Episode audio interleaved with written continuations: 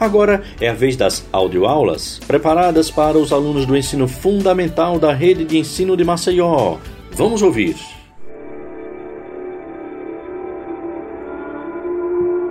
Olá! Eu sou Mary Daisy e faço parte do projeto Contando Histórias em Casa, da Biblioteca Carlos Moliterno. E no mês do folclore, a biblioteca traz outra história de arrepiar uma versão da mulher da capa preta.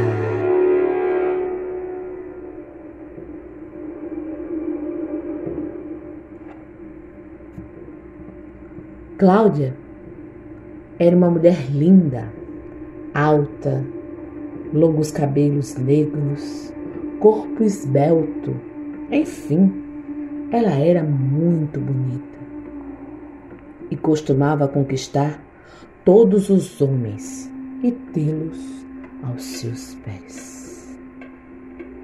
Ninguém resiste à minha beleza, dizia sempre ela. Numa noite de sexta-feira, chovia muito e por volta das dez da noite, ela saiu pelas ruas toda vestida de preto usando também uma longa capa preta.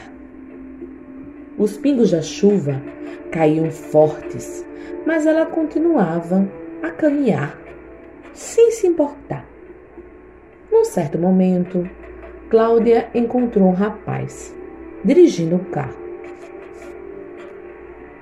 Ela olhou, mas ignorou. Era Paulo seu nome. Mas ele parou, insistiu e ofereceu uma carona. Ele ficou imediatamente encantado com a beleza que ela tinha e a convidou para dançar, para jantar, para ficar com ele essa noite. Já altas horas da madrugada, quando Paulo ia levá-la para casa, ele resolveu a pedir em casamento, por impulso, por sedução, por era ter os olhos que ele nunca tinha visto antes. A moça aceitou imediatamente o seu pedido e firmaram o compromisso. E trocaram um longo beijo apaixonado aqueles beijos de novela cinematográficos. Quando ele voltou para casa, percebeu que ela tinha deixado sua capa no banco do carro. Decidiu no outro dia ir à casa da moça e devolvê-la. No outro dia, muito feliz, o rapaz foi até a casa que já tinha deixado sua noiva na noite anterior. Mas, para sua surpresa, quem abre a porta é uma senhora bastante velha.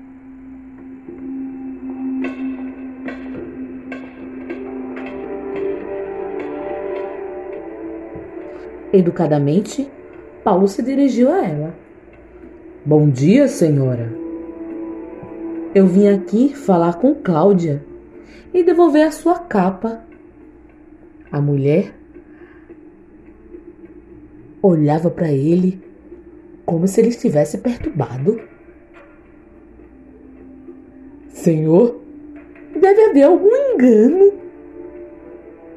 A minha filha Cláudia já morreu há cinco anos. Como pode ser? A senhora, por certo, está enganada. Ontem, mesmo estivemos juntos. A mãe da moça mostrou o retrato da filha, pendurado na parede, para aquele pobre homem que estava perturbado e atormentado. Era realmente a mesma pessoa. Não posso acreditar! Essa capa estava com Cláudia. Essa capa? Essa capa não é da minha filha. Paulo saiu dali desesperado e inconformado.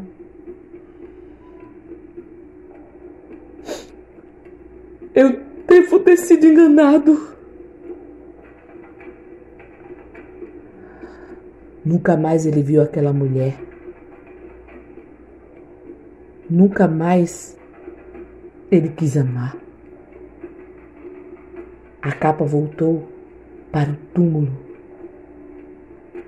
aonde Cláudia foi enterrada, lá no cemitério São José, aqui em Maceió, esperando a próxima vítima da mulher da capa preta.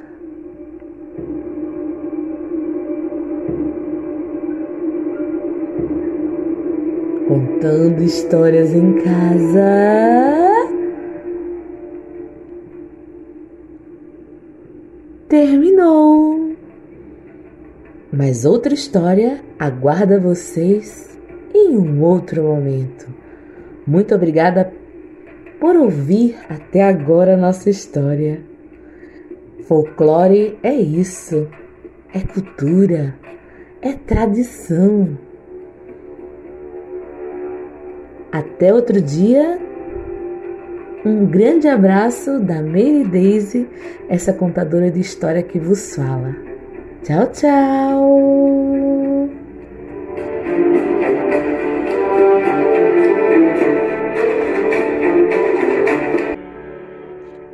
Sejam todos bem-vindos a mais uma contação de histórias. Eu sou Mary Daisy, faço parte do projeto Contando Histórias em Casa, da Biblioteca Carlos Moliterno. E hoje vou contar uma história que a minha avó contava e eu tenho certeza que você já ouviu. A lenda do Papa Figo. É, é a nossa homenagem à Semana do Folclore. Vem comigo! Dizem que há muitos anos atrás, numa cidade aqui de Alagoas, apareceu um homem muito esquisito com orelhas bem grandes e cabeludas e olhos esbugalhados como duas amêndoas. Dava até calafrio só de olhar para a cara dele. Por isso todos morriam de medo. Esse homem era um cientista que chegou da Inglaterra. As pessoas da cidade o achavam muito suspeito. Além de tudo, foi morar numa casa assombrada, que todos diziam que estava aos pedaços. As poucas vezes que saía de casa, assustava as crianças, que lhe atirava pedra, pau, água e corriam desorientadas pelos campos, ruas, praças, gritando com muito pavor: Me acuda, me acuda! O homem parece um bicho! No entanto, os pais não sabiam se as crianças estavam mesmo falando a verdade. Eles diziam: Oh, meninos, parem com isso, deixe o homem em paz.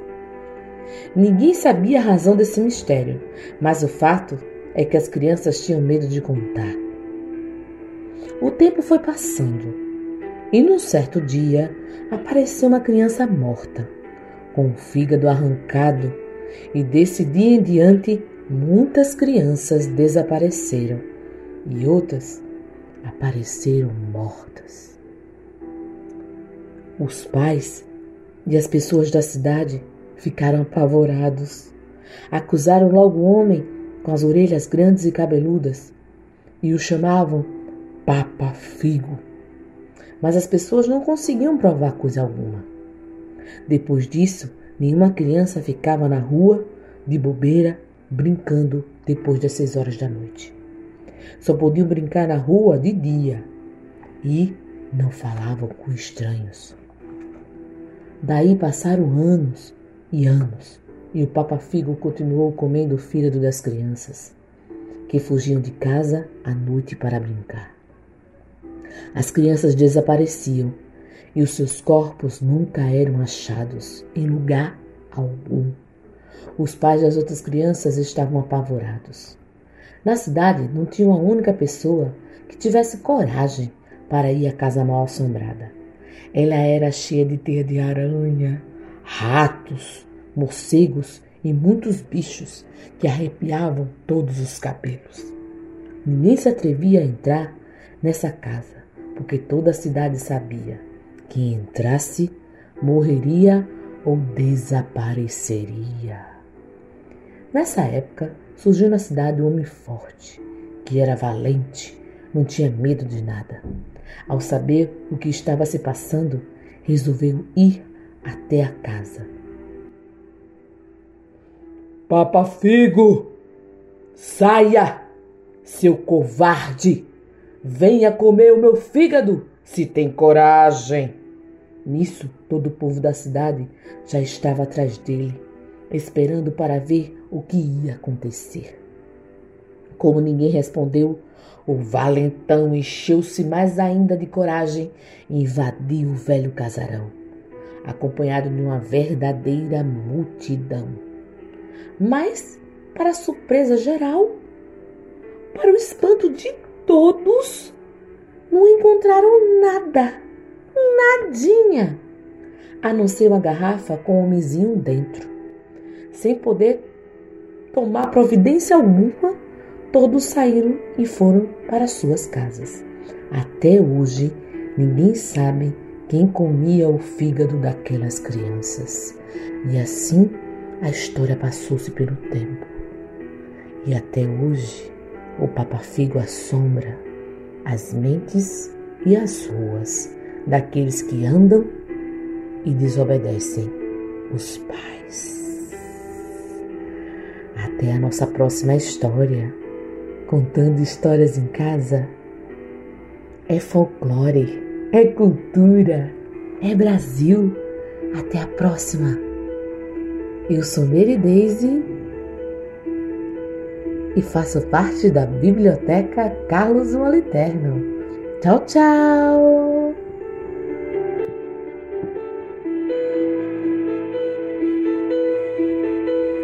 Componente curricular Arte, professora Rita de Cássia, aula 17, para o primeiro e segundo ano do Ensino Fundamental 1. Olá, turminha! Hoje a gente vai entrar ó, no mundo dos contos. Isso mesmo! Tia Rita vai ler três contos para vocês hoje e depois vocês vão escolher aquele que mais chamou a atenção para realizar a atividade proposta. Combinado? Então, Vamos lá! Mas antes de embarcar nessas histórias, nesses contos, vamos saber o que é um conto, né? O conto, gente, é uma narrativa que cria um universo de seres, de fantasias, acontecimentos, e como todos os textos de ficção, ele tem narrador, personagens, ponto de vista, enredo. Então vamos deixar de conversinha e vamos começar com nossos contos. Os contos que eu vou ler para vocês hoje, ele foi retirado do livro Contos para Sonhar, de Carmen Gil e de Esther Florence. Vamos começar? Então, vem comigo e embarca nessa história. Primeiro conto: Os Confeiteiros do Céu. Todas as noites antes de se deitar, Angela se debruçava na janela dava boa noite para a lua e ia dormir contente. Mas naquela noite não. Ela não encontrou a lua em nenhum canto. Ué! lamentou. Desapareceu? Quem poderá tê-la levado embora? Foi Gustavo. Era a voz de sua mãe que acabava de entrar no quarto. Enquanto cobria a menina, a mãe lhe contou a história dos confeiteiros do céu. Existem no céu confeiteiros que trabalham sem parar. Eles fazem nuvem de açúcar e alcaçuz. Doces de suspiro, hum, são incríveis. Ah, e tem também raios de sol com sabor de limão e o mais legal, suco de chuva concentrado com limão. Os seres que vivem no céu estão sempre, ó, hum, lambendo os dedos. As fadas, por exemplo, ficam loucas com os arco-íris de caramelo, mas o que elas mais gostam é da lua de nata. Ai, é uma delícia! Por isso, o confeiteiro Gustavo, ao vê-la tão redonda e tão apetitosa lá no alto do céu, não pôde evitar lhe dar uma mordiscada. Oh, oh, oh, que delícia! Diz Gustavo lambendo os beiços. E claro, como é guloso incorrigível, depois de uma mordiscada, vem outra. E outra. E mais outra. E noite após noite, mordida após mordida, a lua vai ficando cada vez mais fina, até desaparecer. Dos males, o menor, pondera Gustavo. E sem perder tempo, com a ajuda dos confeiteiros do céu, ele se põe ó, a fazer uma nova lua, depois de meio mês de trabalho duro, batendo, sovando, assando, polvilhando. Juntos, eles conseguem fazer uma enorme lua branca de nata e a colocam no meio do céu. O problema é que, como Gustavo continua sendo um confeiteiro muito comilão, ao vê-la tão apetitosa, não consegue resistir à vontade de dar umas mordidas nela. Ai, ai, ai, só um pedacinho, diz. Hum, e começa tudo outra vez. Ai, vai entender esse Gustavo, né? E olha só, Ângela, vá dormir. Pense na lua, nos doces e durma com esse doce de história. Sorriu Ângela e deu um enorme bocejo. Fechou os olhos e adormeceu. Ela não sabia que na manhã seguinte encontraria uma surpresa em cima da mesa da cozinha. Sua mãe lhe havia preparado uma torta de nata em formato de lua, igualzinha do confeiteiro Gustavo. Ai, que legal, hein, pessoal? Ai, ai, ai, como é bom comer doce caramelo, chocolate. Vamos parar de pensar nisso e vamos para a próxima história. Próximo conto: As borboletas do sono. Como era difícil para Tomás acordar cedo para ir para a escola. Seu pai havia testado já de tudo: despertá-lo com música, molhar um pouquinho o rosto com água e tirar o cobertor, até fazer cócegas. Mas suas pálpebras pesavam tanto, mas tanto, que ele era incapaz de abrir os olhos. Oh, papai, não consigo. Deixa eu dormir só mais um pouquinho. Resmungava e virava de lado. Vamos, Tomás, levante, senão vai se atrasar para a escola. Irritava-se sempre o pai. Às vezes ele acabava até se exaltando. Naquela tarde, como nas outras, Tomás foi à biblioteca. Tome, leve este livro, recomendou a bibliotecária. As Borboletas do Sono. Tomás leu com entusiasmo a capa. Gostei! E levou o livro para casa. Já em casa, depois de jantar, Tomás foi correndo para a cama e começou a ler. As borboletas do sono ficam voando em volta das crianças quando a noite vem. São borboletas muito travessas, que adoram brincar com elas enquanto dormem. Com suas asas multicoloridas e brilhantes, acariciam suas bochechas, refrescam seu nariz, sussurram cantigas de ninar em seus ouvidos, mas o que as deixam maravilhadas de verdade é pousar sobre as suas pálpebras. Claro! pensou Tomás dando um pulo. É o que acontece comigo de manhã. São as borboletas do sono que não me deixam abrir os olhos. Ai, o que eu posso fazer para tirá-las? Ai, elas têm que ir embora. Ele continuou lendo o livro. Para espantá-las, é necessário apenas esfregar bem os olhos, escancará-los e sorrir. Quando as borboletas veem o seu sorriso, batem asas e podem ir dormir felizes. Hum. Na manhã seguinte, quando seu pai foi despertá-lo, Tomás se lembrou das palavras do livro e, em vez de resmungar, conversar, ele esfregou os olhos, fez um esforço enorme para abri-los e sorriu. Mas, o que aconteceu hoje, Tomás? Perguntou seu pai ao vê-lo já acordado. Nada, é que eu aprendi a espantar as borboletas do sono. Respondeu, enquanto observava centenas de borboletas multicoloridas se distanciarem até desaparecerem por completo. Ai, que história linda, hein, gente? Então, ó, quero todas as manhãs esse sorriso bonito também no rostinho de vocês, tá? Vamos finalizar com uma história. a boneca que espantava maus pensamentos. Não, ainda não, reclamava Irene todas as noites quando chegava a hora de dormir. Só mais um, um pouquinho, vai! Pedia várias vezes a menina para que nunca chegasse a hora de ir para a cama. É que Irene tinha um pouquinho de medo da noite. Achava que quando fechasse os olhos um espírito zombeteiro sairia do armário para descobri-la e fazer cócegas nos seus pés. Sim, eu sei. Eles são muito travessos. Não adiantava nada. Eles é, é, revistavam o fundo do armário. Seus pais repetiam mil vezes que não existiam esses espíritos que faziam cócegas. Deixavam a luz do corredor acesa, mas toda noite Irene ia dormir apavorada. Um dia na escola, ela contou sobre o seu medo para sua melhor amiga, Amanda, que havia chegado da Guatemala havia poucos meses. Ah, eu tenho um presente para você, amiga, disse Amanda, e deu a ela uma bonequinha de pano do tamanho de uma castanha. É uma boneca que espanta maus pensamentos. Uma lenda da Guatemala diz que se você colocar ela debaixo do seu travesseiro, ela vai levar embora ó, todos os seus medos e preocupações. Eu tenho uma amiga e funciona. Naquela noite, Irene foi para a cama sem reclamar. Decidiu ser corajosa. Que estranho, pensaram seus pais, mas ficaram calados. Quando a menina colocou a boneca debaixo do travesseiro, deixou de pensar nesses espíritos zombeteiros. Ai, dormiu como uma pedra durante toda a noite. De manhã, um raio de sol saltitante que entrou pela janela despertou Irene. Nem bem abriu os olhos, a menina levantou o travesseiro.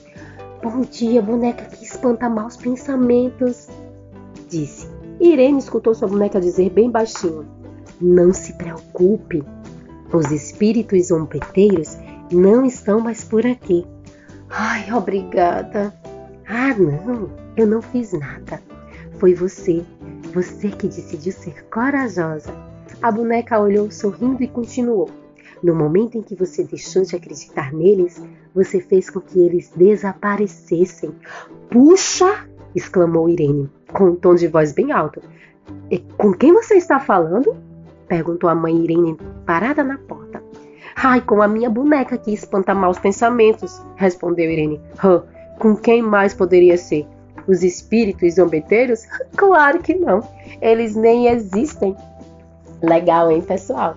E aí, três contos diferentes, três histórias incríveis. Escolha agora aquela que mais te chamou a atenção e faça um desenho bem legal. Será que foi a dos confeiteiros? Hum, quero ver delícias desenhadas, hein? Será que foi a da boneca Irene que a gente acabou de ouvir? Ou as borboletas do sono? Hum, quero ver. Usem a imaginação. Bom trabalho, pessoal. E até a próxima semana, hein?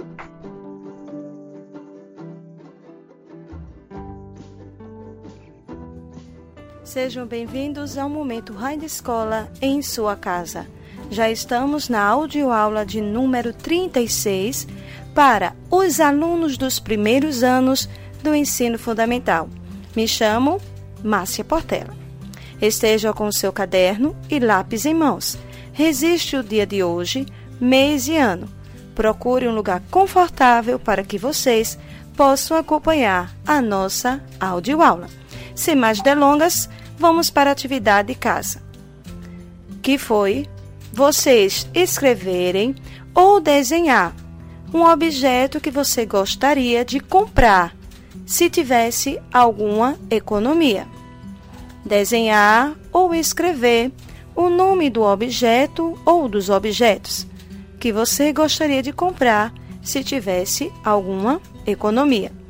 Vocês irão mostrar à professora. Acredito que vocês escreverem e desenharam alguns objetos. Lembrando que vocês irão mostrar de forma presencial ou para aqueles que estão tendo a interação com seus professores por meio das redes sociais.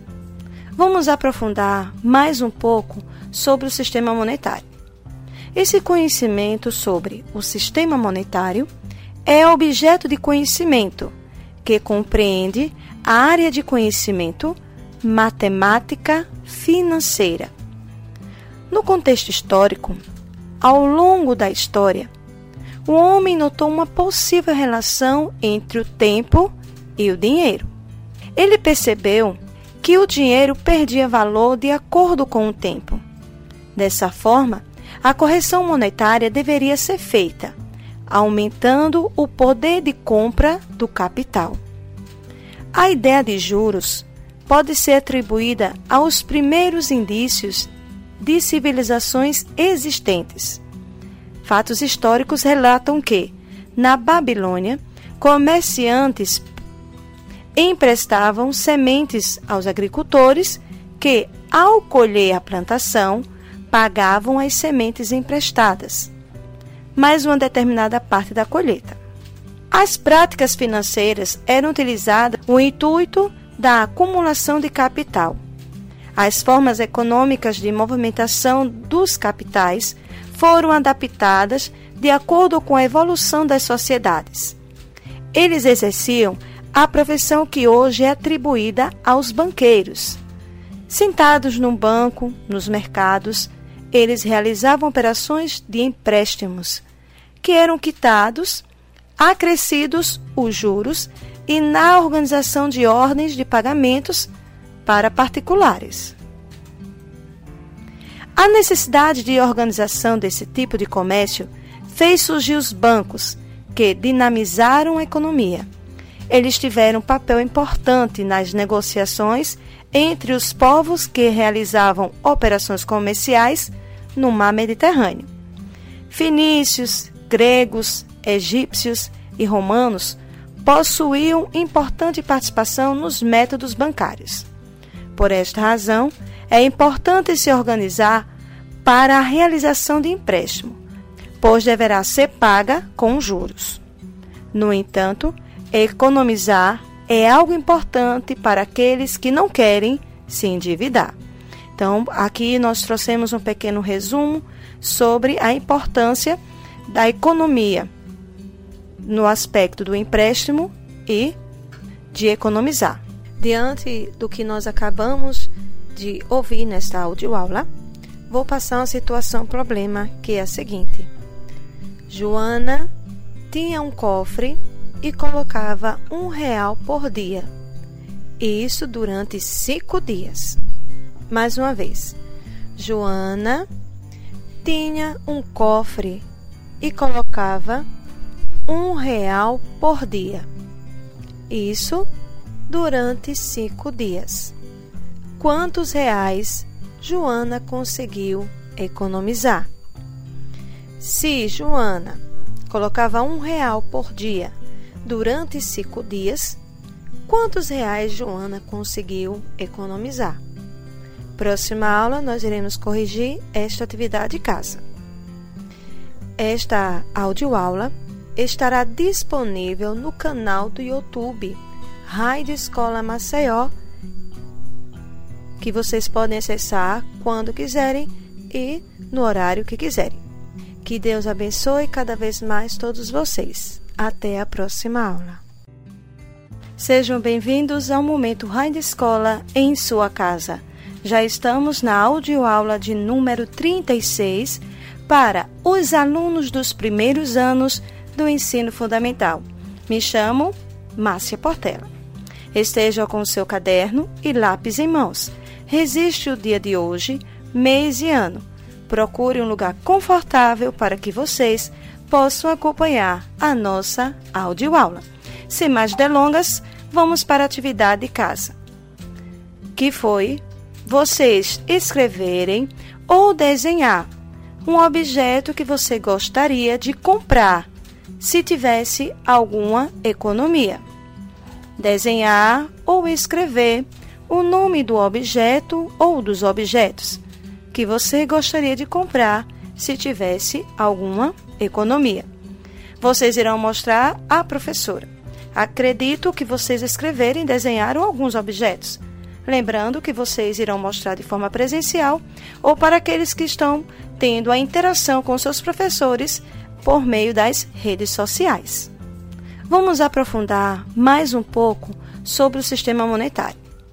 Esse conhecimento sobre o sistema monetário é objeto de conhecimento que compreende a área de conhecimento matemática financeira No contexto histórico, ao longo da história, o homem notou uma possível relação entre o tempo e o dinheiro.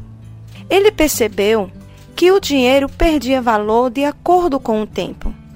Dessa forma, a correção monetária deveria ser feita, aumentando o poder de compra do capital.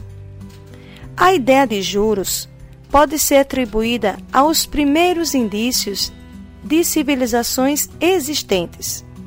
Fatos históricos relatam que, na Babilônia, comerciantes emprestavam sementes aos agricultores que, ao colher a plantação, pagavam as sementes emprestadas, mais uma determinada parte da colheita. As práticas financeiras eram utilizadas com o intuito da acumulação de capital. As formas econômicas de movimentação dos capitais foram adaptadas de acordo com a evolução das sociedades. Eles exerciam a profissão que hoje é atribuída aos banqueiros. Sentados num banco, nos mercados, eles realizavam operações de empréstimos, que eram quitados, acrescidos os juros e na organização de ordens de pagamentos para particulares. A necessidade de organização desse tipo de comércio fez surgir os bancos, que dinamizaram a economia. Eles tiveram um papel importante nas negociações entre os povos que realizavam operações comerciais no mar Mediterrâneo. Fenícios, gregos, egípcios e romanos possuíam importante participação nos métodos bancários. Por esta razão, é importante se organizar para a realização de empréstimo, pois deverá ser paga com juros. No entanto, economizar é algo importante para aqueles que não querem se endividar. Então, aqui nós trouxemos um pequeno resumo sobre a importância da economia no aspecto do empréstimo e de economizar.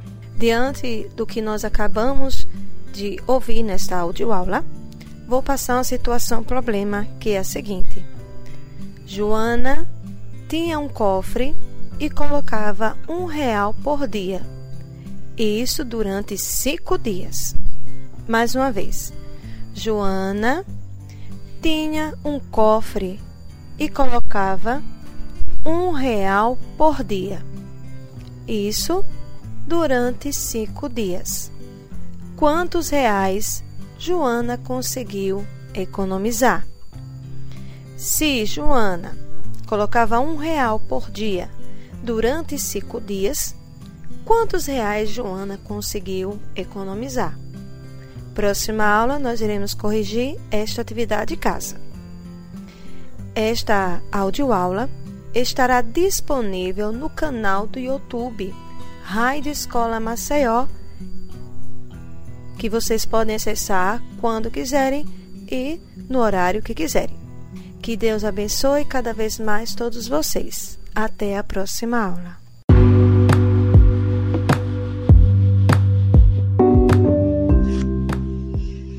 Olá, meus amores do terceiro ano. Eu sou a professora Nislene, da Escola Municipal Floriano Peixoto. Sejam todos muito bem-vindos à nossa aula número 35 de matemática.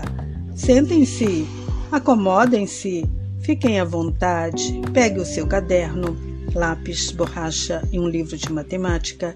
Chegou a hora de aprender e nos divertir muito juntinhos, corrigindo a tarefinha de casa. A tarefinha de casa foi: Maria decidiu levar rolo de cordão por quê? Ela decidiu levar o rolo de cordão porque 500 centímetros é o mesmo que 5 metros. 100 centímetros é igual a 1 metro. O assunto da nossa aula de hoje é unidade de medida de massa. Vamos aprender sobre medida de massa. Então me respondam. O que é mais pesado, uma formiga ou um elefante?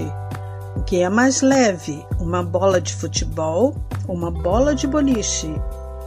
Como podemos saber qual é o mais leve ou qual é o mais pesado? Temos que pesar, não é mesmo? E para isso, utilizamos a balança como instrumento de medida de massa. Para medir a quantidade de massa ou peso de um produto, objeto ou de uma pessoa, utilizamos diferentes unidades de medida. As mais usadas são o grama, que o seu símbolo é um G, o quilograma, o seu símbolo é o KG, o quilograma é uma unidade padronizada. O quilograma ou simplesmente quilo é utilizado para nos referirmos à quantidade de feijão em um pacote ou o peso de uma pessoa. O grama é utilizado para nos referirmos às, a porções menores, como a massa de um bife ou de uma maçã ou de uma laranja. A balança é o instrumento mais utilizado para medir a massa ou peso. Temos vários tipos de balança. Temos a balança da feira, a balança do supermercado, da farmácia, da clínica médica e várias outras. Para medir a massa de objetos muito pesados, usamos como unidades padronizada de medida de massa a tonelada, que o seu símbolo é um T. Uma tonelada corresponde a mil quilogramas. E para medir a massa de objetos muito leves, usamos uma comunidade padronizada de medida de massa, o miligrama. Um grama corresponde a mil miligramas. Comparando medidas, mais leve, mais pesada e com o mesmo peso. A maçã é mais leve que o melão. A formiga é mais leve que o elefante. O peso de uma pena é dado em miligramas. Agora respondam utilizando as unidades de medida de massa mais adequado, como o quilograma, o grama, tonelada ou miligrama. Lucas comprou um pacote de feijão com dois. Dois o quê? Dois quilogramas ou dois quilos. O comprimido que Mariana tomou pesa 5 miligramas. Quer dizer que o comprimido não tem nenhum grama, tem miligramas. Um elefante adulto pesa aproximadamente 5 o quê? 5 toneladas. Vitor Gabriel, aluno do terceiro ano, pesa 32 quilogramas não é isso? Um caminhão de transporte tem quase 6 toneladas. O peso de uma pena é dado em miligramas, como já vimos. Um quilograma, prestem bastante atenção agora. Um quilograma foi dividido em cinco vasilhas. Então, Cada vasilha ficará com 200 o quê? Um quilograma foi dividido em cinco vasilhas. Cada vasilha ficará com 200 gramas de farinha ou de qualquer outra coisa.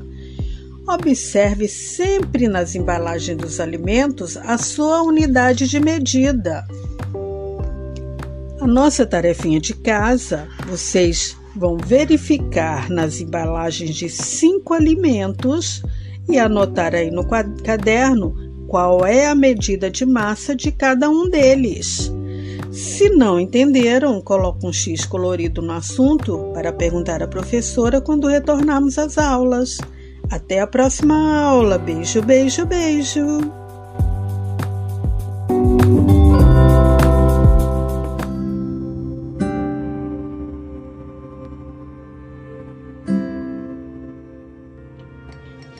Olá, olá, olá, galerinha! Eu sou a professora Andréa Lopes, da Escola Municipal Paulo Bandeira.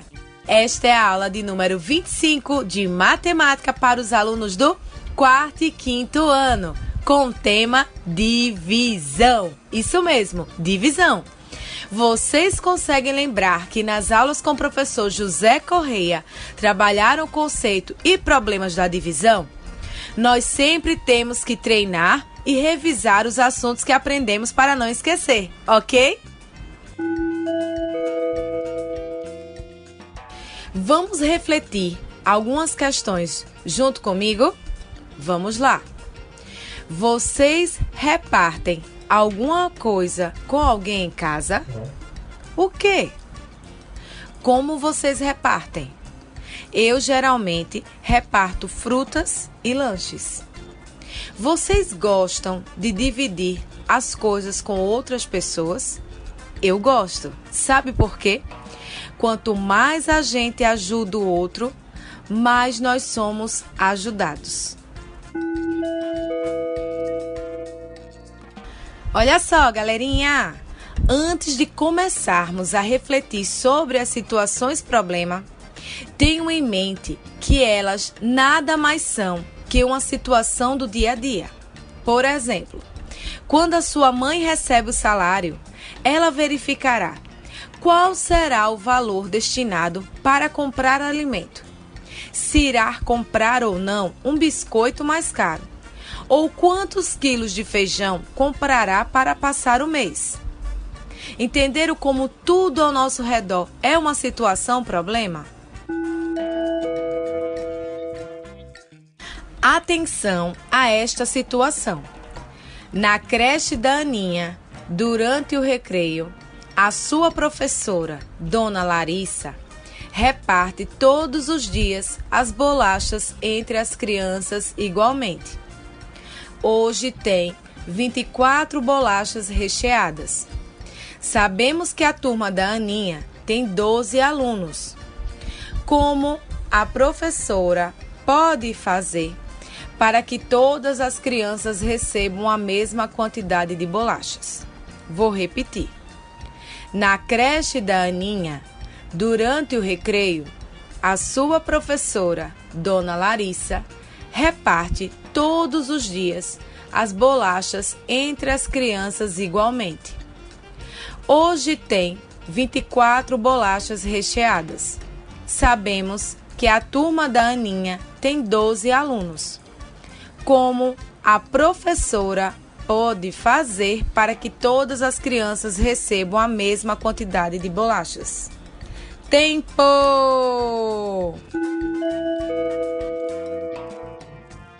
Será que ela pode iniciar distribuindo uma bolacha de cada vez? Sabemos que ela tem 24 bolachas e 12 alunos. Então, ela distribuiu uma para cada criança. Tinha 24 bolachas, distribuiu 12. Restaram 12 bolachas.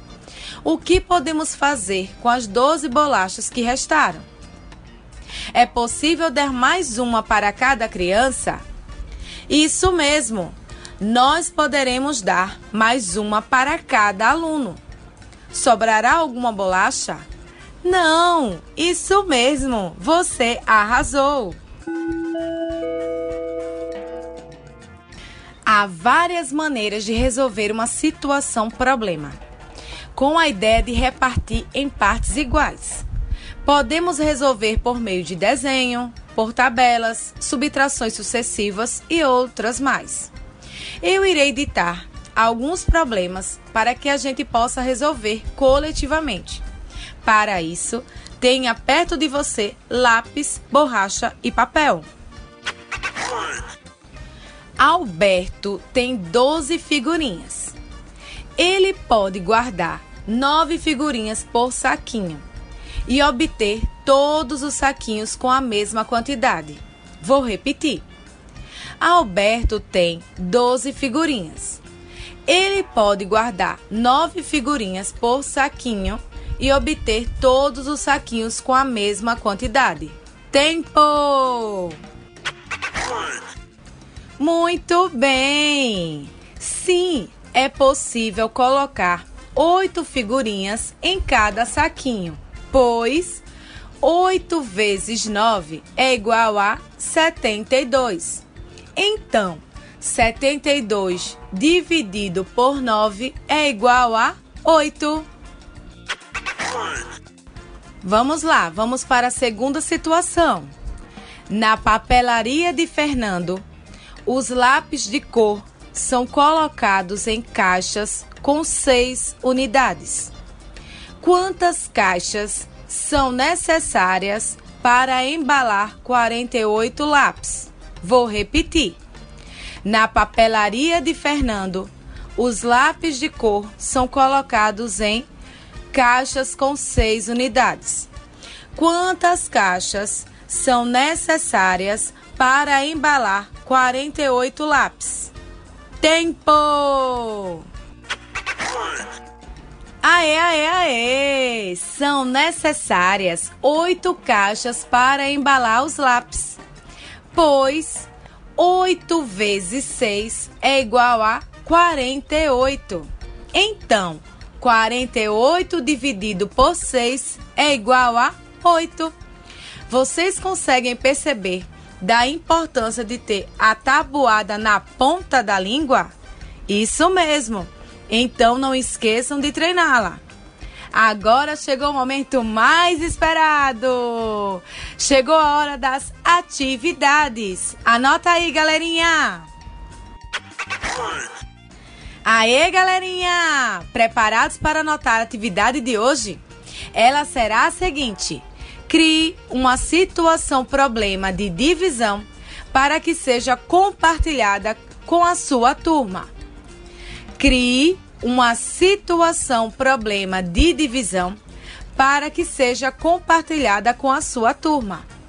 Antes de enviar o seu probleminha, leia-o e verifique se ele ficou claro e se você colocou uma pergunta para que seja respondida. Você poderá anotar no seu caderno, desenhar ou fotografar o que for possível para você. Combinado? E depois envie para sua professora ou seu professor. Um beijo bem grande no coração de vocês. E lembre-se, isso tudo é só uma fase e vai passar. Tchau!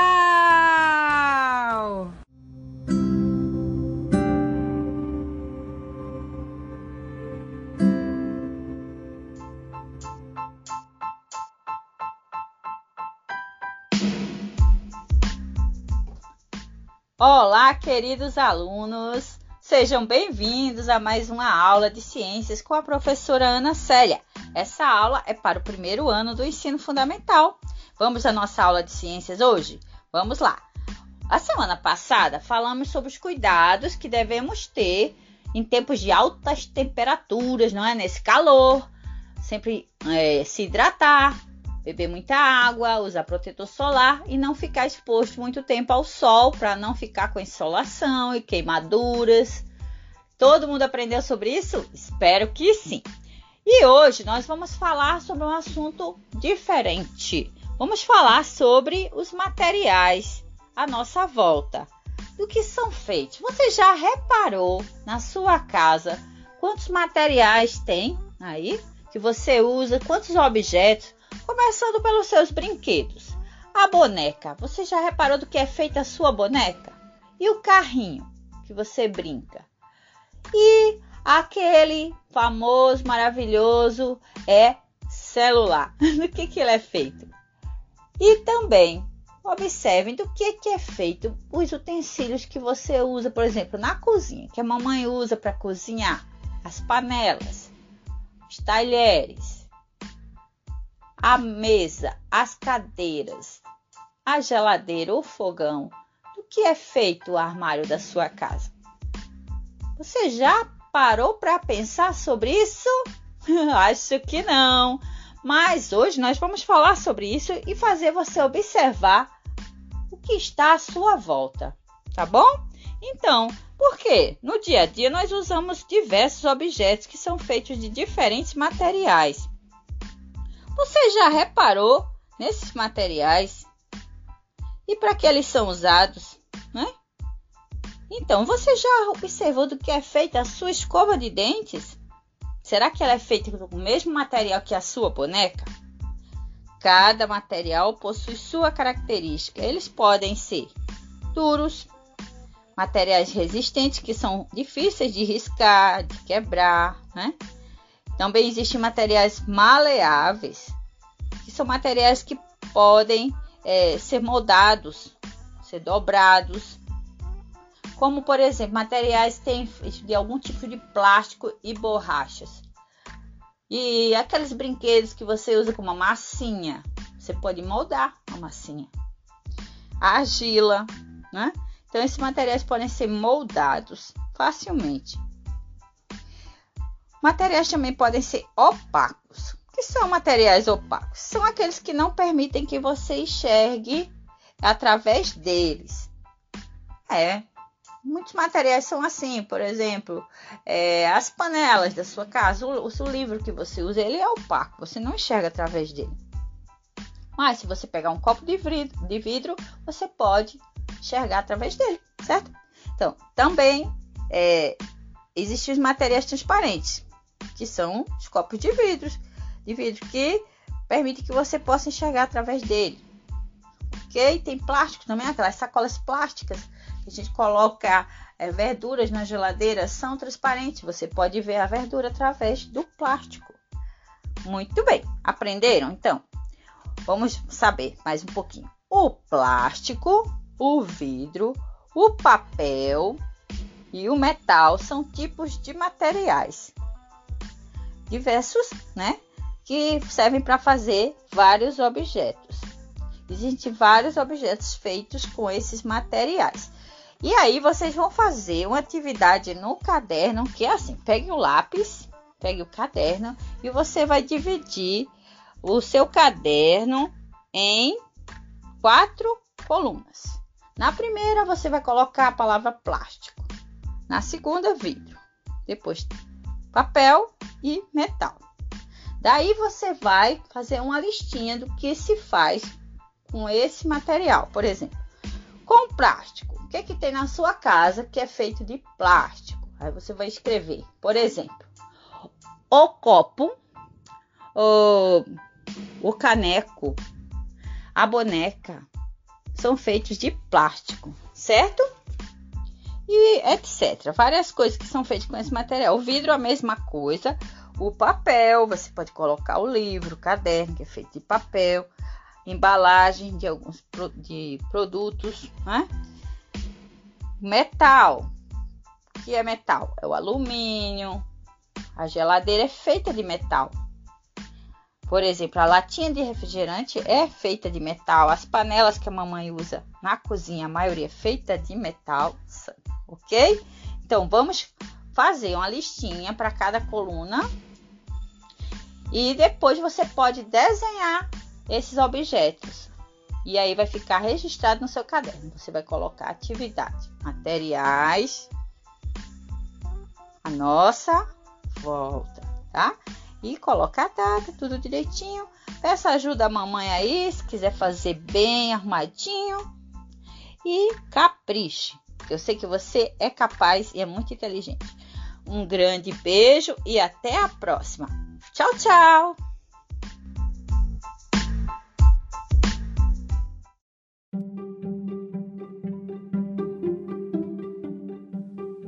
Olá, queridos alunos. Olá, como vão vocês? Tudo bem? Vamos começar a nossa aula de ciências? Sejam bem-vindos à nossa aula de ciências para o segundo ano do ensino fundamental 1. Estávamos falando sobre as plantas a semana passada. Quem lembra? A gente falou sobre o corpo das plantas e para que serve cada parte de uma planta. Todo mundo aprendeu? Espero que sim, porque hoje nós vamos falar sobre algo que é muito importante para as plantas, que é a polinização. Polinização? O que é isso, professora? Nunca vi. Calma, criança. Polinização é o trabalho feito pelos insetos, principalmente pelas abelhas, que quando vão lá visitar as plantas, recolhem o pólen, que é um pozinho amarelo que está dentro das flores. Isso! Olha só! Você já observou uma plantinha cheia de flor? De vez em quando chega um besouro, chega uma abelhinha, vai de flor em flor, chega uma borboleta e eles vão visitando a flor. Elas, as plantas, elas fornecem alimentos para esses insetos, né? As flores, elas têm um néctar, que é um líquido doce que está dentro da flor. A abelha chega lá na flor, visita a flor e suga o néctar. Aquele néctar vai servir, sabe, sabe para quê, crianças? Para fazer o mel. As abelhas são muito trabalhadeiras, então elas pegam néctar para fazer mel. Além do mel, elas também pegam pólen e pegam esses dois materiais que as plantas oferecem, levam para a colmeia e lá elas fabricam mel, própolis, geleia real. Elas produzem também a cera para fazer as casinhas e os depósitos de mel. Elas trabalham o dia todo. E nesse processo de pegar esse pólen e, e de flor em flor, ela faz a polinização, que é a transferência, o transporte de pólen de flor em flor. E para que serve isso, professora? Para que a planta se reproduza. Sem esse trabalho das abelhas, as plantas não irão produzir os frutos. Porque depois que nascem as flores, vão nascer os frutos justamente por causa desse trabalho, principalmente esse trabalho das abelhas, que são responsáveis por 75% da polinização das plantas. E, por exemplo, sem as abelhas não existiriam os frutos, muitos frutos não nasceriam, os frutos da macieira, que é a maçã, da laranjeira, a laranja. Então, as plantas, elas precisam dos insetos. E vou contar um segredinho para vocês, um segredinho. Olha só. Por que que as flores são cheirosas e são tão bonitas e são tão coloridas? Vocês vão me responder? Eu acho que vocês não sabem, mas eu vou contar. Elas são assim para atrair os insetos como abelhas, borboletas e até morcegos que também fazem esse trabalho de polinização. Be o beija-flor, isso, os besouros, beija-flor, eles fazem esse trabalho e eles vão ajudar a planta a dar seu fruto, dos seus frutos mais tarde. Então, é um trabalho muito importante. Sem ele, sem ele a planta não irá se reproduzir. Muitas plantas não conseguem. Outras plantas não precisam tanto. Algumas é, são polinizadas pelo vento. Pegam elas, carregam esse pozinho amarelo que é, são partículas pequenininhas, um pozinho bem amarelinho e levam de flor em flor. Já as plantas que precisam de abelhas, elas precisam de abelhas para fazer esse transporte. A flor ela tem a parte feminina e masculina. A, abelha, ao chegar a visitar a flor para se alimentar, ela vai é, jogar, grudar esse pólen no corpinho e jogar esse pólen ao mesmo tempo em toda a flor, espalhar. Vai misturar esse pólen e daí a planta irá irá ser fecundada. E fecundar é mesmo que se é, estivesse grávida. E então daí vai nascer o fruto, que dentro do fruto tem a semente, e a semente serve para que haja novamente outra planta, que nasça outra planta. Ok? Aprenderam? Então não olhem para as abelhas como inimigas, elas são amigas da natureza. E as flores, elas têm uma, um porquê de existir. Sem as flores, não há frutos, tá? E as plantas não irão se reproduzir, a maioria delas. Tem algumas que não, mas a maioria precisa do trabalho das abelhas. Então, crianças, peguem o caderno aí, o lápis e registrem isso no caderno. Escrevam aí. O trabalho das abelhas. Polinização. Peça ajuda de um adulto se não souber escrever essa palavra e faça um desenho bem bonito. Faça as abelhas, as flores, e aí você vai registrar no caderno e quando você olhar para esse desenho, você vai lembrar do que eu expliquei, tá? Então não esqueçam, um beijo para vocês e até a próxima aula. Grande beijo, crianças. Tchau.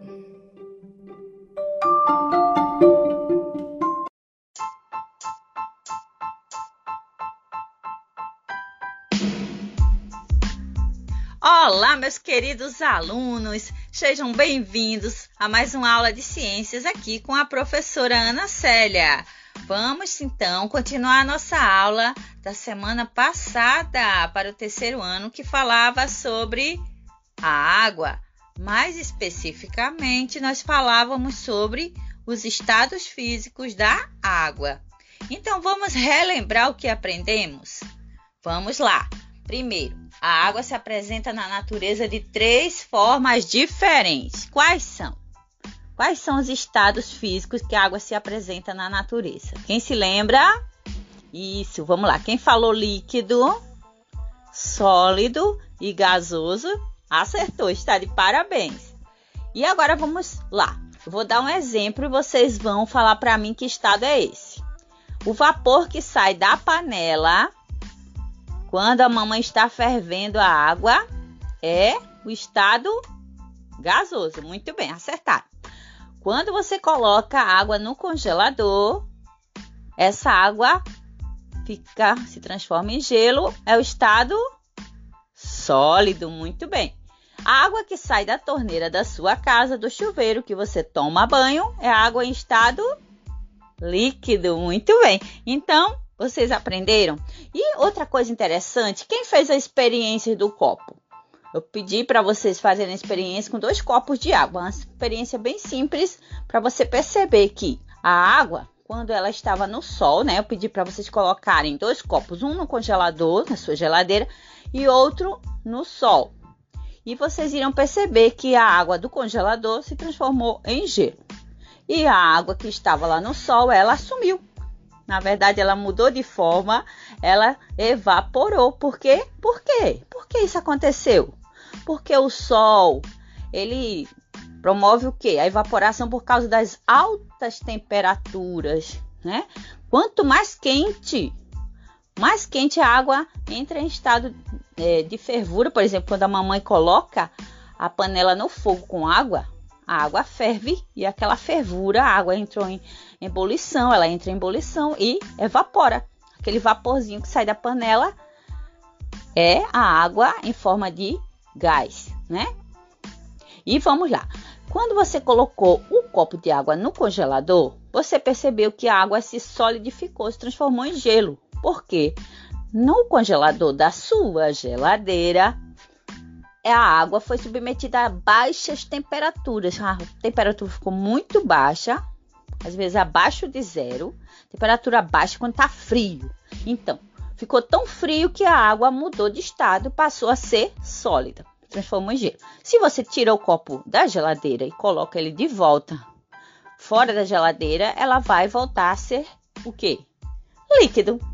Então, crianças, a experiência é super legal que dá para aprender as coisas boas, não é? A água é um direito de todos. Vocês sabiam? O acesso à água é um direito humano. A água é essencial para a sobrevivência das pessoas e permite que elas cuidem de sua higiene, de sua alimentação e permaneçam saudáveis. Todas as crianças e todos os adultos têm direito à água. Todas as pessoas devem ter água suficiente para o uso pessoal e doméstico. Calcula-se que cada pessoa precise, sabe de quanto, crianças? De 50 a 100 litros de água por dia. E tem muita gente no nosso planeta que não tem acesso a esse bem tão precioso, a água. Nós temos aqui o sertão do Nordeste, onde falta muita água, onde falta. Muitas pessoas vivem um pouco menos de um litro por dia de água. E lugares na África também, onde, pessoa, onde pessoas passam muita dificuldade por conta da seca, da falta de água. Então, a água deve estar acessível nas casas das pessoas ou em locais próximos. Fiquem sabendo, crianças, que tem muitas pessoas que não têm acesso à água em suas casas, precisam andar quilômetros para buscar água, para poder é, cuidar da alimentação e de sua higiene.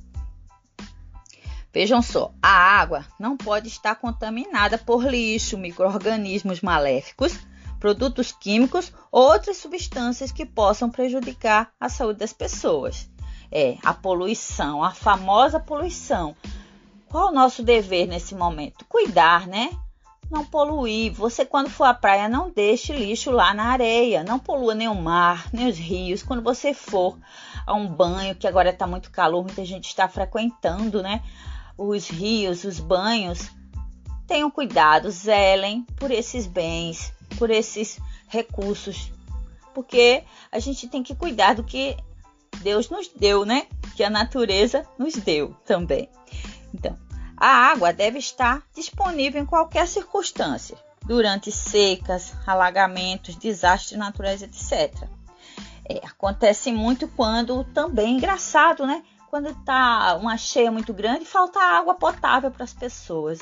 Vocês já pensaram nisso? Então, apesar de ser um direito de todos, há diversos locais onde há pouca água disponível ou ela não é adequada para o consumo humano. Pois é, gente. Uma em cada dez pessoas no mundo não tem acesso à água potável.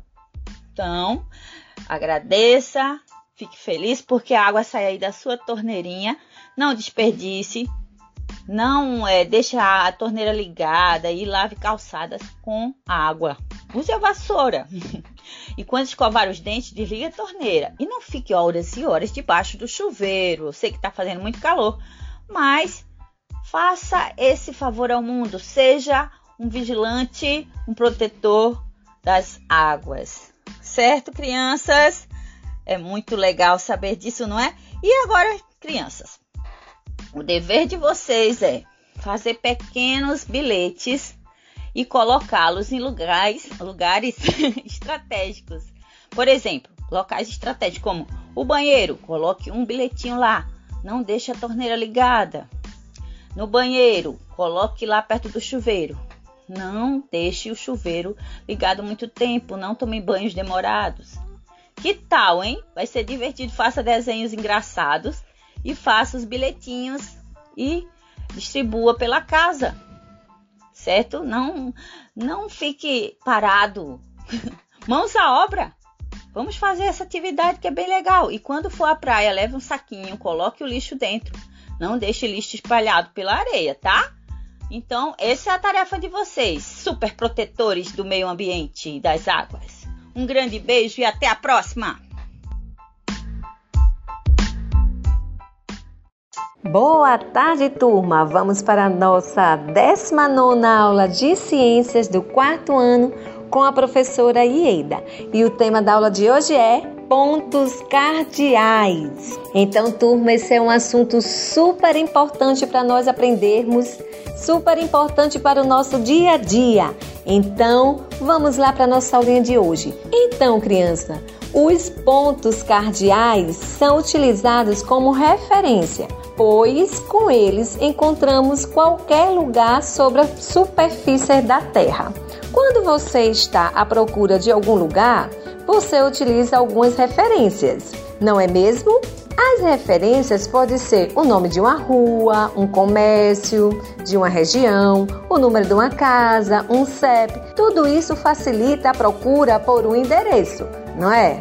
Então vamos lá, porque os pontos cardeais têm tudo a ver com isso aí. Então, vamos entender quais são os pontos cardeais que eu tanto falo. Os pontos cardeais são norte, representado pela letrinha N, sul, representado pela letrinha S, leste, representado pela letrinha L e oeste, representado pela letrinha O. Então, os pontos cardeais são norte, sul, leste e oeste. E foram definidos há muitos e muitos anos pelas civilizações antigas. É por meio deles que as pessoas conseguiam localizar-se, pois não havia placas com os endereços. Assim foi criada a Rosa dos Ventos, que parece uma estrela, e em suas pontas são encontradas as letras dos pontos cardeais e dos pontos colaterais. Então é uma estrela linda, maravilhosa de seis pontas. onde nós encontramos os pontos cardeais e também os pontos colaterais. Mas antes vamos saber como identificar os pontos cardeais. Vamos lá. O Sol é o nosso grande aliado nesta atividade. Você precisa esticar seu braço direito para a direção em que o Sol nasce. Chamamos essa posição de nascente. Nascente é o local onde o Sol nasce. Logo após identificá-la, você terá encontrado o ponto leste. Então, o Sol nasce no nascente, ponto leste. Em seguida, você irá esticar o braço esquerdo para a outra direção e você encontrará o ponto oeste, representado pela letrinha O. À sua frente, você terá o ponto norte, representado pela letrinha N. E atrás de você será o ponto sul, representado pela letrinha S. Viu como é fácil? Do lado que o sol nasce é o leste, representado pela letrinha L. Do outro lado é o oeste. À sua frente é o norte e atrás é o sul. Super fácil identificar os pontos cardeais com eles, a gente consegue encontrar vários lugares, várias referências quando a gente se encontra em uma situação difícil. A gente vai conseguir se localizar através disso aí, utilizando o sol como fazia as pessoas antigamente. Hoje a gente já tem a bússola e outros aparelhos que nos ajudam, assim como a rosa dos ventos que eu citei anteriormente. Mas vamos lá. Vocês gostaram dessa aulinha? Aprenderam um pouquinho sobre pontos cardeais? Vocês conseguem identificar sozinho? Vamos tentar fazer essa atividade na nossa casa? Então vamos lá. Vocês em casa vão fazer esta atividade aí. Quando acordar, vai para o lugarzinho, descobre onde é o nascente, conforme a orientação que a tia deu. E aí, e aí, depois que você fizer este exercício aí de encontrar o nascente, né, o leste, que descobrir o oeste, conseguir identificar o norte e o sul, você fará a atividade. Então anota aí a atividade de hoje. Quais são os pontos cardeais? Vou repetir a tarefa. Quais são os pontos cardeais? Então você vai estar respondendo aí no seu caderno quais são os pontos cardeais que nós falamos hoje. Não esquece de representar, colocar o nome e colocar também a letrinha entre parênteses que representa, certo? Se quiser, pode pedir ajuda da mamãe, da titia, da vovó, do vizinho. Pede também nos grupos as professoras que estão nos grupos de WhatsApp. Então vocês podem ficar à vontade. E é isso aí, turminha. Se vocês quiserem, vocês podem também estar representando. Pode estar desenhando você no caderno e colocando os nomes lá na frente do bonequinho, qual é o ponto atrás, do lado e do outro lado. Você pode estar fazendo essa figura também, se você quiser deixar a sua atividade bem mais bonitinha, você pode representar. Então é isso, um beijo no coração, espero que vocês tenham gostado da aula, tá? Um beijo no coração e até a nossa próxima aulinha.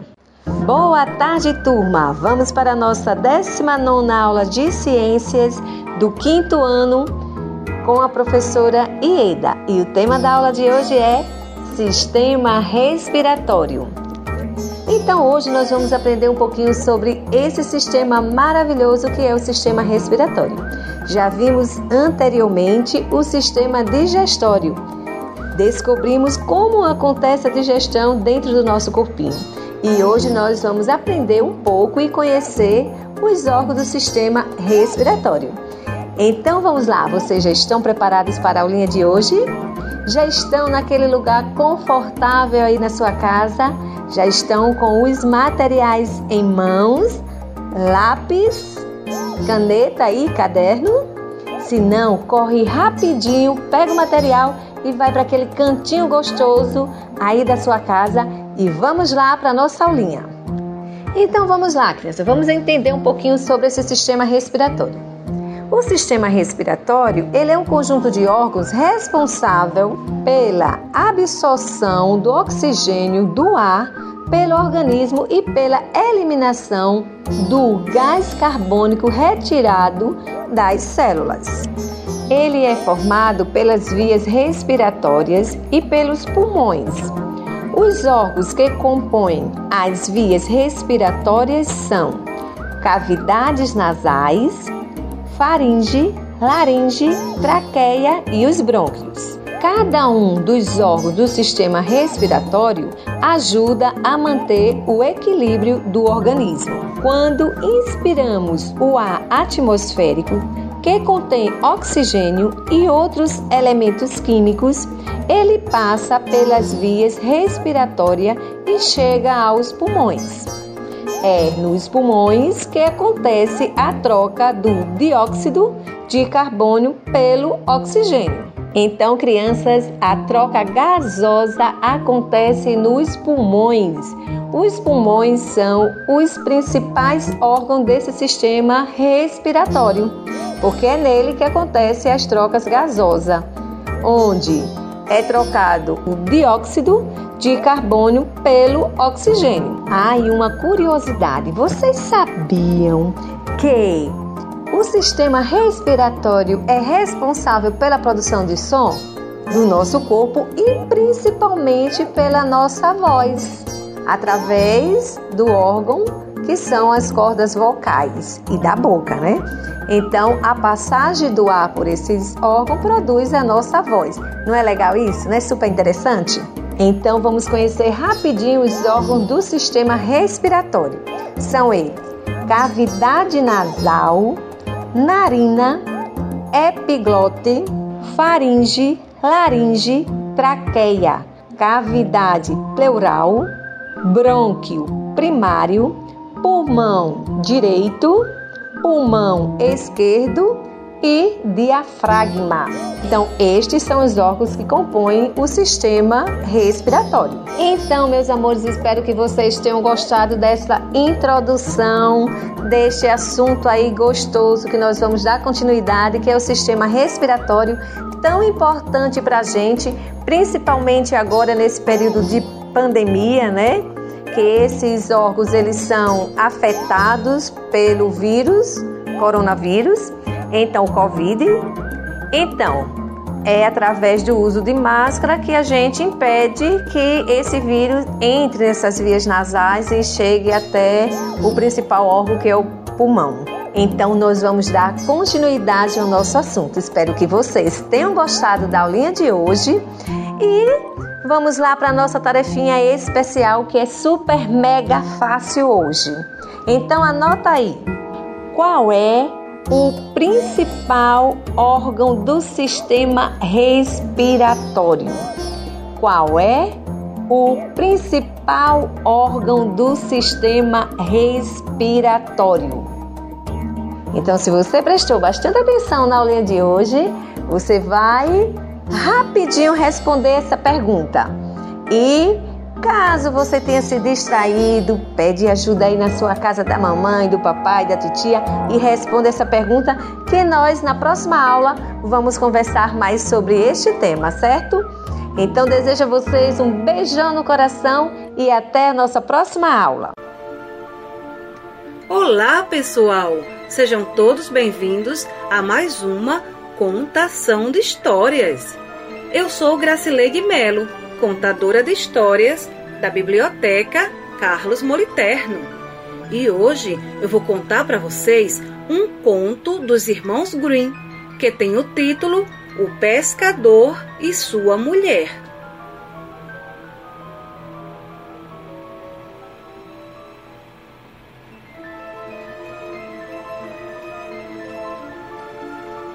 Era uma vez um pobre pescador e sua mulher eram pobres, muito pobres.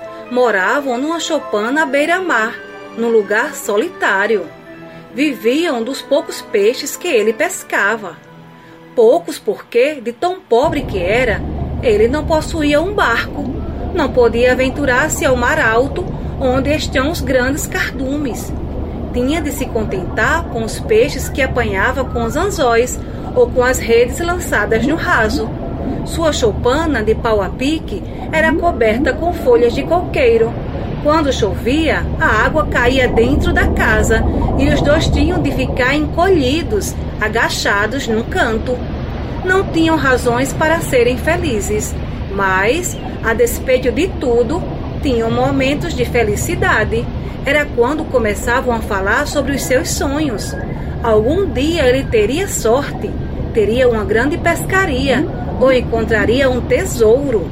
E então teria uma casinha branca com janelas azuis, jardim na frente e galinhas no quintal. Eles sabiam que a casinha azul não passava de um sonho, mas era tão bom sonhar. E assim, sonhando com a impossível casinha azul, eles dormiam felizes, abraçados. Era um dia comum, como todos os outros. O pescador saiu muito cedo com seus anzóis para pescar. O mar estava tranquilo, muito azul. O céu limpo, a brisa fresca. De cima de uma pedra lançou o seu anzol. Sentiu um tranco forte. Um peixe estava preso no anzol. Lutou, puxou, tirou o peixe. Ele tinha escamas de prata com barbatanas de ouro. Foi então que o espanto aconteceu. O peixe falou: Pescador, eu sou o peixe mágico, anjo dos deuses no mar. Devolva-me ao mar, que realizarei o seu maior desejo. O pescador acreditou. Um peixe que fala deve ser digno de confiança. Eu e minha mulher temos um sonho, disse o pescador. Sonhamos com uma casinha azul jardim na frente, galinhas no quintal e mais, roupa nova para minha mulher. Ditas estas palavras, ele lançou o peixe de novo ao mar e voltou para casa para ver se o prometido acontecera. De longe, no lugar da choupana antiga, ele viu uma casinha branca com janelas azuis, jardim na frente e galinhas no quintal, e à frente dela a sua mulher com um vestido novo, tão linda. Ele começou a correr e enquanto corria pensava: Finalmente! Nosso sonho se realizou! Encontramos a felicidade! Foi um abraço maravilhoso. Ela ria de felicidade, mas não estava entendendo nada. Queria explicações e ele então lhe contou do peixe mágico. Ele me disse que eu poderia pedir o que quisesse. E eu então me lembrei do nosso sonho, mulher. Houve um momento de silêncio. O rosto da mulher se alterou. Cessou o riso. Ficou séria. Ela olhou para o marido e pela primeira vez ele lhe pareceu imensamente tolo. Você poderia ter pedido o que quisesse. E por que não pediu uma casa maior, mais bonita, com varanda, três quartos e dois banheiros? Volte, chame um peixe, diga-lhe que você mudou de ideia. O marido sentiu a repreensão e sentiu-se envergonhado. Obedeceu, voltou. O mar já não estava tão calmo, tão azul soprava um vento mais forte. Ele então gritou: Peixe encantado! Escamas de prata e babatanas de ouro! O peixe apareceu e lhe perguntou: O que é que você deseja? O pescador respondeu: Minha mulher me disse que eu deveria ter pedido uma casa maior, com varanda, três quartos e dois banheiros. O peixe lhe disse: Pode ir, o desejo dela já foi atendido. De longe, o pescador viu a casa nova, grande, do jeito mesmo como a mulher pedira. Agora ela está feliz, ele pensou. Mas ao chegar à casa, o que ele viu não foi um rosto sorridente, foi um rosto transtornado. Tolo, mil vezes tolo. De que me vale essa casa desse lugar ermo, onde ninguém a vê? O que eu desejo é um palacete no condomínio elegante, com dois andares, muitos banheiros, escadarias de mármore, fontes, piscina, jardins. Volte, diga ao peixe desse novo desejo. O pescador obediente voltou. O mar estava cinzento e agitado. Ele gritou: Peixe encantado! Descamas de prata e barbatanas de ouro! O peixe apareceu e lhe perguntou: O que é que você deseja? O pescador respondeu: minha mulher me disse que eu deveria ter pedido um palacete no condomínio elegante. Antes que ele terminasse, o peixe disse: Pode voltar. O desejo dela já está satisfeito. Depois de muito andar, agora ele já não morava perto da praia. Chegou à cidade e viu, no condomínio rico, um palacete tal e qual aquele que sua mulher desejava. Que bom! Ele pensou. Agora, com seu desejo satisfeito, ela deve estar feliz mexendo nas coisas da casa. Mas ela não estava mexendo nas coisas da casa, estava na janela. Olhava o palacete vizinho, muito maior e mais bonito que o seu, do homem mais rico da cidade. O seu rosto estava transtornado de raiva, os seus olhos injetados de inveja. Homem, o peixe disse que você poderia pedir o que quisesse. Volte! Diga-lhe que eu desejo um palácio de rainha, com salões de baile, salões de banquete, parques, lagos, cavalariças, criados, capela. O marido obedeceu, voltou. O vento soprava sinistro sobre o mar cor de chumbo. Peixe encantado, descamas de prata e barbatanas de ouro.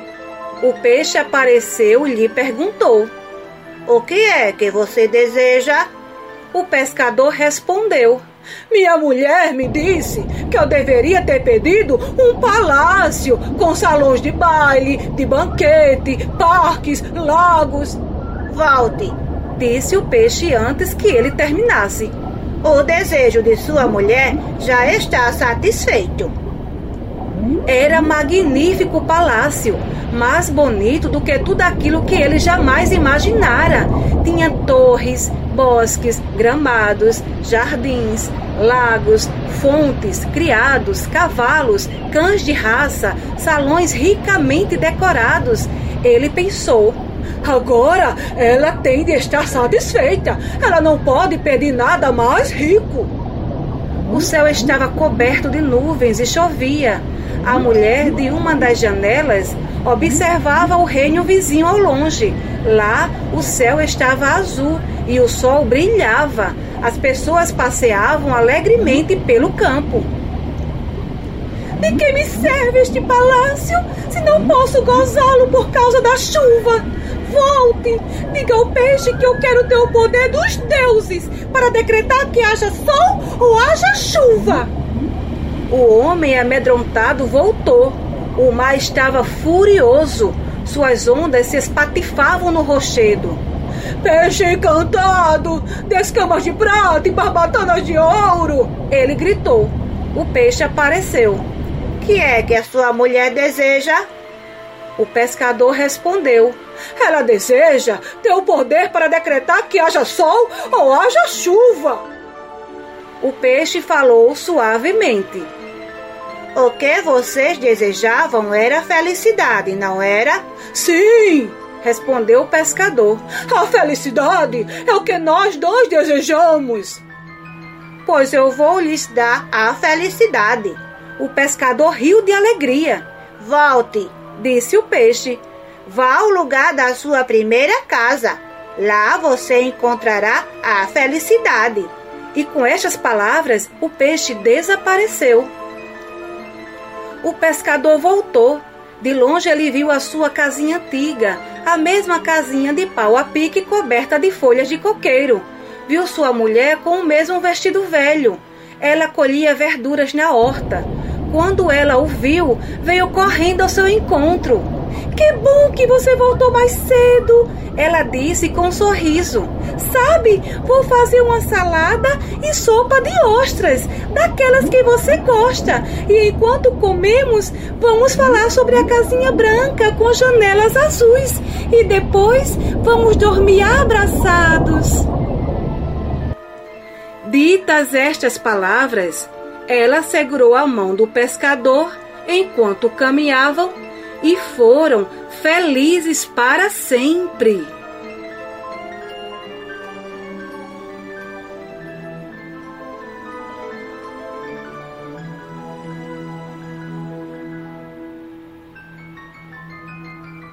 E aí, pessoal, gostaram da história? Então, até a próxima!